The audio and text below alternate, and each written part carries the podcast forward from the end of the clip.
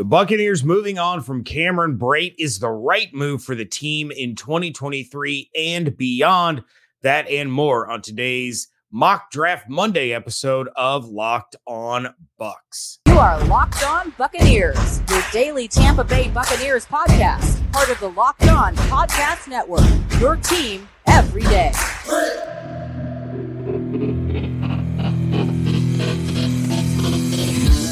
What's up, and welcome to the Locked On Bucs podcast, part of the Locked On Podcast Network, your team every day. We are your daily podcast covering the Tampa Bay Buccaneers, free and available on all platforms, including YouTube and the 10 Tampa Bay Plus app that you can find on Roku and Amazon Fire Sticks. And we thank you for making us first listen or view of the day. I am James Yarcho, deputy editor of SB Nation's BucsNation.com, joined by my esteemed Sun Devilly co-host, Mr. David Harrison. You can find his work over at Sports Illustrated's BucsGameDay.com. Of course, find everything on Twitter at Locked On Bucs, at JYarcho underscore Bucs, and at D Harrison 82. Just like Rachaad White is the top back for the Tampa Bay Buccaneers coming out of Arizona State. For now, I'm the top host of Locked On Bucs coming wow. out of Arizona State. Although we oh. don't need to release anybody to establish that fact here on Locked On Bucs. Thankfully, talking about what the Buccaneers should do at left and right tackle on today's episode and how second year lineman Luke Goedeke works into that plan. And we've got a fan submitted mock draft for mock draft Monday. But first, James, while we were covering or trying to cover at least uh, the NFL scouting combine, Tom Pelissero of NFL.com uh, decided to drop a bombshell that the Tampa Bay Buccaneers are expected to release tight end Cameron Brate. Now, this follows the news that the Buccaneers are releasing running back Leonard Fournette. That a little bit more of an expected move because James, not a lot of people expected Cameron Brate to get released, but I know somebody who did, and that would be you. So take, even though you're the second best host on this show, take your victory lap. Now, you just said you were the best host from Arizona State. Uh, on, oh, that's true. And then I said on lock. You know what? You know, you're you're coming up roses here, buddy. You're coming up roses. So so take your victory lap here. Uh no, it just it was a move that always made sense to me. Uh that you have you have Cameron Brate, who Buccaneers fans love. I love him, you love him. Uh he's a he's a fun dude. The most important catch he ever made in his life was catching the Lombardi trophy thrown by a avocado tequila drunk Tom Brady in front of his daughter screaming, Daddy, no. Um, but it's really all he could do was catch the ball. He was a liability in pass blocking. He was going to cost what five million dollars. They just drafted two tight ends last year in Cade Otton and Ko Kieft. Again, uh, even though we saw some growing pains and some struggles out of Cade Otton, he kind of established that he was the tight end one. So at that point, when you have a tight end that costs as little as Cade Otton does and as little as Kieft does, you no longer need to pay Cameron Brate that kind of money. The Bucs need to free up as much as they can. So Cameron Brate to me was always an obvious choice to be on the chopping block. It just so happens that the first three reported, um, you know, signings or uh, uh, uh releases or expected releases were the three guys that I named. I still think that probably two out of the next three are going to be the ones that you named. So uh, I think as a show, we pretty much got this on lock. I mean, we'll see. I'm actually starting to have maybe some second second thoughts about one of the guys that I named. We'll talk more about that coming up uh, later on this episode. But yeah, look, I mean, and and we go back to the you know we, the episode where we cut we cut some guys, we re-signed some guys, or a guy, we signed a guy, we drafted a guy, right? And um, kind of our weird off-season way of like you know, there's there's other games like that. Um, I I didn't have Cam Brate on my list uh, I didn't want Cam Brate to be on on that list. You know what I mean? And and that's you know that's a sentimental thing. But look, I think a lot of Buccaneers fans, you look at social media, and, and you know it's okay for a player to be more beloved than be more you know football important. And I think that's kind of where Cam Brate falls into now. You know, and, and when you look at you know a team like the Tampa Bay Buccaneers, this isn't the Dallas Cowboys who lead the the country in ratings, even when they haven't really done anything postseason wise since Troy Aikman uh, was still throwing a, a, football, you know, on an NFL field. Like this, the Tampa Bay Buccaneers kind of are the underdog story. That's why, like, when Tom Brady came to Tampa, it was such a surprise to everybody because it's like really the, the Buccaneers you're gonna go play for the Buccaneers. Um, and then you know everything that's happened since then. But Cam, I mean, he's he's a pay cut guy. You know what I mean? Like it looked like he was going to get a chance to start. They bring in OJ Howard.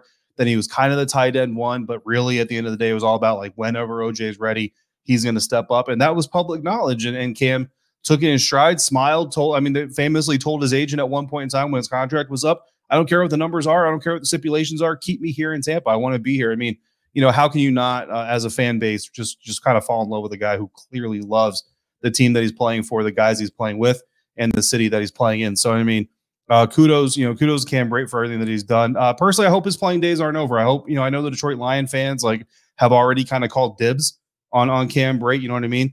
Uh, obviously, you're not going to want to see him do well against the Bucs if that situation ever arises. But I, I personally, if Cam Brate still wants to play, uh, I hope that there is another place uh, for him. What I find interesting though is that you said Otton kind of did what he needed to do to show that he was tight end number one. And that's going to fold into the next part of this conversation because, James, I don't know that either of us expects a free agent signing to join this tight end room. Cam Brate only scheduled to make $5 million. So if you're cutting him, you're obviously not looking to pay more than $5 million, I don't think. And you're really probably not even looking to pay close to $5 million. So, I mean, anything less than $3 million, you might, well, might as well go uh, the draft route, right? Yeah, there's there's no doubt about it. I mean, we could I before the the show started, I jokingly thrown out. I was like, well, you know, they can bring back OJ Howard. He's not going to cost very much money. Um, but yeah, I think the route that they're going is they're trying to get younger. They're trying to build for the future while contend in a currently bad division that currently has all four teams with quarterback questions. So if you're going to go that route and you brought in Cade Otton, who had a, a good year, not a great year, could have been a great year uh, outside of a, a, bad stretch, you have started to bring along Ko Kieft, who's kind of your uh, he's your blocking tight end. He you know mixes it up a little bit, comes back in the backfield to play kind of that fullback role. He's caught a couple of passes, but you still need that other guy that can come in and be that well-rounded uh, you know, blocker, pass catcher, kind of weapon, somebody that Kyle Trask or whoever the quarterback is can rely on, especially on third downs to to move the chains. What we saw out of Cameron Brate, but just with better blocking ability. So I think if if you're gonna cut him to save the money, obviously it doesn't make sense to sign a player that's going to be able to do that because it's going to cost you the same amount of money. So you you got to look to the draft. Absolutely, yeah. No, I, I think I think I totally agree. So bottom line is Cade Otton. We love Cade Otton. Ko Kieft. I think he took a lot of people by surprise. I remember being in training camp and seeing this dude run a route and snag a pass. Mm-hmm. And I remember looking uh, looking at, at, my guy Caleb Skinner from from BucsGameDay.com. I was like, hold up, this dude. You mean he doesn't just stand in the way of big guys? Like he can do more than than that. I mean, and I think Ko did a lot. So if we're looking draft, James, where are you looking draft target wise? Because I think that says a lot of what you think about Cade Otton's future, even though you already said uh, tied at number one. So where are you going in the draft to add to this room? Because again, Keith and Cotton, we or Cotton, Kate, we can love them as much as we want, but they can't completely fill out a tight end room by themselves. Right. Yeah. So the way that I'm looking at this is you need a tight end, obviously, but you have a guy there that, in my opinion, is a tight end once. You don't need to spend your high capital, the first round pick, the second round pick, the third round pick on a tight end. As much as I love Michael Mayer, and as much as I would be totally cool with them taking him, I would look to day three, and I think you can find a guy from a school that the Bucs are extremely familiar with because they have drafted, uh, you know, a couple of guys from there. Uh, and I'm looking at Brenton Strange, the tight mm-hmm. end out of Penn State. He's 6'4", 250. He can block. He can pass catch, and he's likely a guy that the Bucs can let fall to them. They may have to make a move to move up and and get into the earlier part of day three but you're not talking about massive, massive draft capital at that point. Um, as a senior last year, he played in 12 games. He had 32 receptions with five touchdowns, averaged over 11 yards a catch, and uh, a quarterback rating when targeted was 135. So he is incredibly reliable, which is going to be very handy if Kyle Trask is the quarterback. It's it's yeah. a guy that he knows he can trust. And in pass protection, zero pressures, zero sacks. If if Strange falls to day three, he is the complete package that the Buccaneers can bring in, complement Cade Otton, help out Ko Kieft, and round out that tight end room. I like him a lot. Yeah, no, I mean, it certainly sounds good, and that's certainly an option. Look, for me personally, I'm not sold to Cade Otton is tight end number one. Could he be tight end number one? Absolutely, but I don't think he's earned that title yet. I don't think he's earned that right. And for me, if I've got a position group uh, that doesn't have a clear cut number one guy like Mike Evans, Chris Godwin, they're your dudes. You know, you know what I mean. You don't even need to see it. They're they're dude. You've seen it. You've seen enough. Those are your guys. At tight end, I don't believe we have that guy yet. So for me, if that's the case, then every round is on the table. First round, second round, third round, seventh round, they're all on the table. But I'm not going first round tight end if I'm the Buccaneers. I'm going second round. And this guy may not even make it there, especially after the combine he's had, James. But I'm looking at Darnell Washington out of Georgia. This dude is a monster on the offensive line. He's an inline tight end. So you pair him with a guy like Cade Otton, who's not quite as much of a monster, right? But maybe uh, maybe a better pass uh, route runner at this point in time, better pass catcher for the NFL at this point in time. But you pair him with Darnell Washington. You mentioned Kyle Trask. If you got the two of them on the field in a in 12 personnel, you now have a tight end that you know has really solid blocking foundations and can contribute there to keep Kyle Trask healthy. But at the same time, if he leaks out and he needs to put, to, to make a play through the air, uh, he can do that too while you work on him. And look, chances are either Darnell Washington or Cade Otton, you've probably got a tight end number one uh, in that duo, and then you still got Ko Kieft to play fullback for you uh, and do some other things there. So that's kind of that's kind of the, the ceiling. Like the highest guy for me, and, and really for most people, Darnell Washington is tight end number four behind Mayer, behind Dalton Kincaid, and behind Musgrave uh, out of Oregon State. So for me, you're looking at like tight end number four, especially if only one goes in the first round. Darnell Washington might be there end of second round. You trade up a little bit into the second round and you get a second round pick with your organic pick and you trade up maybe uh, and get another one, get Darnell Washington, add him as your third pick overall, but still on day two. I, when you put Darnell Washington in, and I was like, you need to calm down. I don't think Darnell Washington gets out of the first. I really don't. He we'll see. Is, we'll see. He, he had a monster combine, and people he, are going to go back to the tape.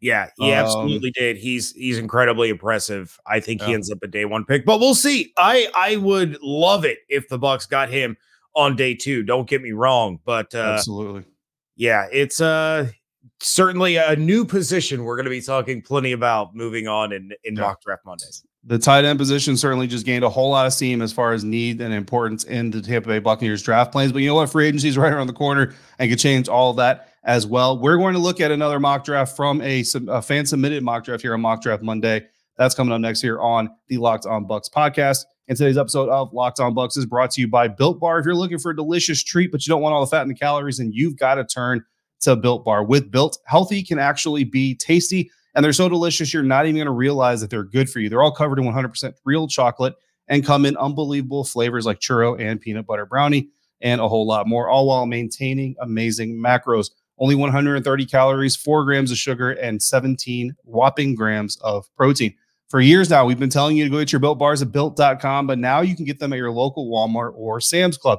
Head to your nearest Walmart today, walk to the pharmacy section, and grab yourself a four bar box of cookies and cream, double chocolate, or coconut puffs. And if you're close to a Sam's Club, you can run in and grab yourself a 13 bar box of brownie batter or churro.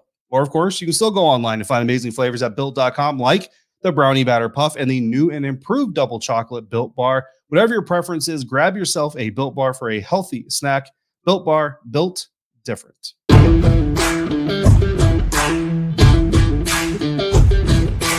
Thanks for making Lost All Bucks podcast first this first view of the day. Tithing. I just I was gonna say turning. I was gonna say diving. I couldn't figure out which one I was gonna say before I got to the word.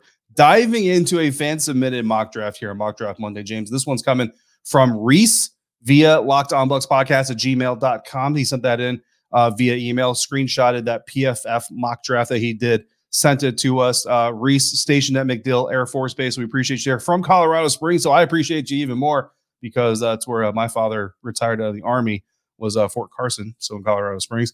A lot of fond memories there. Anyway, um, appreciate you, Reese. So James, let's uh, let's dive in to this this bad boy here. No crazy trades, no uh, no, no, no insanity to start off here. Pick number 19, nice and clean and direct. Myles Murphy, defensive end, edge rusher, whatever you want to call him, out of Clemson. What do you think? You can never have too many pass rushers, right? And Joe Tryon-Shoyinka is a guy who has to step up in a big, big way this season. Uh, mm-hmm. You know, we we talked about it a week or so ago that that he's a guy that he can't close. So unless he is able to step up and be a true complement to Shaq Barrett, the Bucks are going to need to look to to move on. You could bring in Myles Murphy now, bring him along, put him in the rotation, get him some experience. It makes a lot of sense. My only thing is I I'm curious how the board fell because I don't know if I'm in love with the idea of drafting an edge rusher at 19. I would rather go defensive back eh, or or linebacker or defensive line uh as far as as a target at 19 but I I totally get it. If it's a guy that can come in and make an impact, do it. Yeah, look, that's that's the trick with these mock drafts, right? Is kind of knowing the context behind the pick. But Myles Murphy, uh, as a guy, you know what I mean. I think that I think when you look at what the Buccaneers need, and I go back to the last scouting combine, we've talked about that a lot over the last year, where Jason Licht, you know, basically came out. I mean, Bruce Arians at the time was the head coach, kind of echoed the same sentiments that they wanted to get a much better pass rush effort from their down linemen, and they did not get that this this last season. Again, Vita Vea leading your team uh, in, in in sacks as a as a defense tackle, not just a defense tackle, but his style of defensive tackle, much more of a block eater than anything else. That's not a good thing, and that that's not something that the Buccaneers can continue with. So bringing in a guy like Myles Murphy, get him into the mix, get him in there, let him look. Logan Hall, like you're either going to fight for a starting job, you're going to fight to stay on the field. William Gholston's a veteran; it's going to be hard to get him off the field. Shaq Barrett coming back. Joe Tryon-Shoyinka. We know what Devin White can do from the off-ball linebacker position. Hopefully, Lavonte David comes back. We'll see what happens there. But you just add another weapon to this pass rush arsenal and let Todd Bowles kind of go to work figuring out what he can do uh, with this group. Honestly, with Myles Murphy, Logan Hall, you might start seeing a little bit more uh, even fronts from the from the Buccaneers defense than you're used to uh, in the past, especially if they do lose Lavonte David. Maybe want to keep KJ Britt or whatever young linebacker they bring in a little bit. There's a lot of things, a, little, a lot of different things that happen. But in a vacuum, Myles Murphy makes a lot of sense for what the Buccaneers need and what they could do certainly in the first round. Now, James, looking at round two, we'll start with the second round. Uh, not safety, Syracuse. The S threw me there. Cornerback Garrett Williams out of Syracuse and quarterback Hendon Hooker uh, out of Tennessee. I don't know if you've heard of him. I have not, but uh, I mean, he wasn't even at the combine. So, like, I mean, he oh. talked, but he didn't do any drills. Didn't do any drills or anything. Is he even any good? No, you all know that we love Hendon Hooker. Uh, the big thing about Garrett Williams is I, I love that he went corner after he went edge.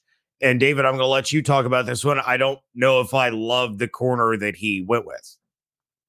Yeah, uh, uh, to me, Garrett Williams is just he's too small. You yeah. know what I mean? And and look, I don't have confirmation that Todd Bowles. Some teams actually do. Some teams they have like legit. Like if you're not this tall, if you're not this long, if you're not this whatever for whatever position group, we're not even looking at you. You're, you're completely off of our board. I don't know that Todd Bowles has a height requirement for his cornerbacks, but five foot ten, which is uh, which is where Garrett Williams came in at the NFL scouting combine, does not really match the profile. Now you mentioned that in his combine media session, he did say he could play safety, mm-hmm. which is cool. Which is cool. I don't know that I draft a backup for Antoine Winfield Jr. in the second round. You know what I mean? Um, yeah. So, I, so again, I like the DB approach. Not sure I like the match. Uh, Hendon Hooker, future franchise quarterback, according to NFL.com's Daniel Jeremiah. I mean, I don't know how many more times we got to say it. Kyle Trask was a second round pick. Drew Lock's a second round pick. Sign him in free agency. Make Hendon Hooker a second round pick. Look, if you give him a third round, even better. Uh, third round pick and uh, go to town and figure out which one of these day two draft picks wants to be your franchise quarterback. So moving on to day number three, uh, round four, there's no picks for the Buccaneers. We got two picks in the fifth round, two linemen. We got Juice Scruggs and Atonio Mafi out of UCLA. In round six, we go halfback and tackle. Kenny McIntosh out of Georgia is the running back. Asim Richards from North Carolina is the offensive tackle. And then in round seven, we go back to defense. Linebacker Carlton Martial out of Troy with the minor league baseball team logo. And safety Daniel Scott out of Cal. No offense to anybody who loves Troy. I'm just being funny. James, uh, third round, a lot of needs met, a lot of offensive line depth. Running back room is addressed, linebackers addressed, safety is addressed. So good need filling uh, there here by Reese. Which pick stands out to you? Uh, it's Kenny McIntosh, and and it's Kenny McIntosh for a multitude of reasons. Number one, the Buccaneers are going to have an obvious need at running back after moving on from Leonard Fournette. Number two, Kenny McIntosh made such an impression at the combine when he had the opportunity to speak with the media. He might be my favorite person in the draft. Not necessarily player, because y'all know that Chase Brown is my guy and he's absolutely crushing it at the combine. But Kenny McIntosh had this accommodate like accommodating personality, very laid back demeanor, incredibly funny, incredibly engaging. But also very, very honest, blunt, and and true to who he knows he is. And he, and he left an impression on everyone around him. And one of the things that stood out to me the most and if you can get Kenny McIntosh in round six, you you are getting an absolute steal because this is a guy that prides himself on being able to run, catch, and pass block. And he straight up said, I take so much pride in my pass blocking. I'm not afraid to get in there and get my nose in the middle of a blitzing linebacker because if you can't pass block at Georgia, you don't play. And this is a guy that sat for numerous years when the transfer portal was an option and he could have left and he could have had opportunities elsewhere. Instead, he said, I will be a better player by sitting and grinding and earning my way than transferring and just getting it handed to me. So his mm-hmm. mentality is fantastic. His athletic ability is fantastic. I love that kid. Great pick.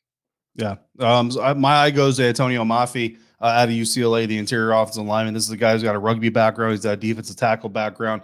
And honestly, he's a guy who's kind of already proven that he can fall off, but then fight back. He's a guy that in 2021 didn't really get a lot of burn in UCLA because he lost a lot of that discipline, came back to, to camp for the 2021 uh, college football season, out of shape, soft, just just just disappointing uh, all across, and then basically had to work his way up, go on a diet, go on a workout regiment. Showed up early to practice, stayed after practice, did extra workouts just to prove to his team and his coaching staff that he could be the guy that they wanted him to be. Um, considered a, a combine snub, was not in Indianapolis this year. So not a lot of people got to see him in person there. He's going to have a chip on his shoulder when it comes to his pro day. And I already like the nastiness. I told told James before we start recording, dude reads like the guard version of Ryan Jensen. And if that's the personality he brings, all power all the time, wants to hit a dude and wants to put a guy on his back, you're to love having that kind of guy on your roster. So Reese, great job on that mock draft. Appreciate you submitting that. You are now on the list of contenders for our NFL draft giveaway. We haven't really figured out what this is going to be yet. Uh, it could be one prize, could be three prizes, could be five prizes. I don't know. We'll go crazy. It could we'll be my many of, it's bothering. It could be right James's now. dog. Uh, it could be his his his iMac. We'll we'll see what we decide to uh, to give away this year. Coming up, we got a question uh, from from a from a Locked On Bucs listener, so we're going to answer that, and it's going to dive into the future of the left tackle position, like we're all talking about, but also the right tackle position. That's coming up next on Locked On Bucs.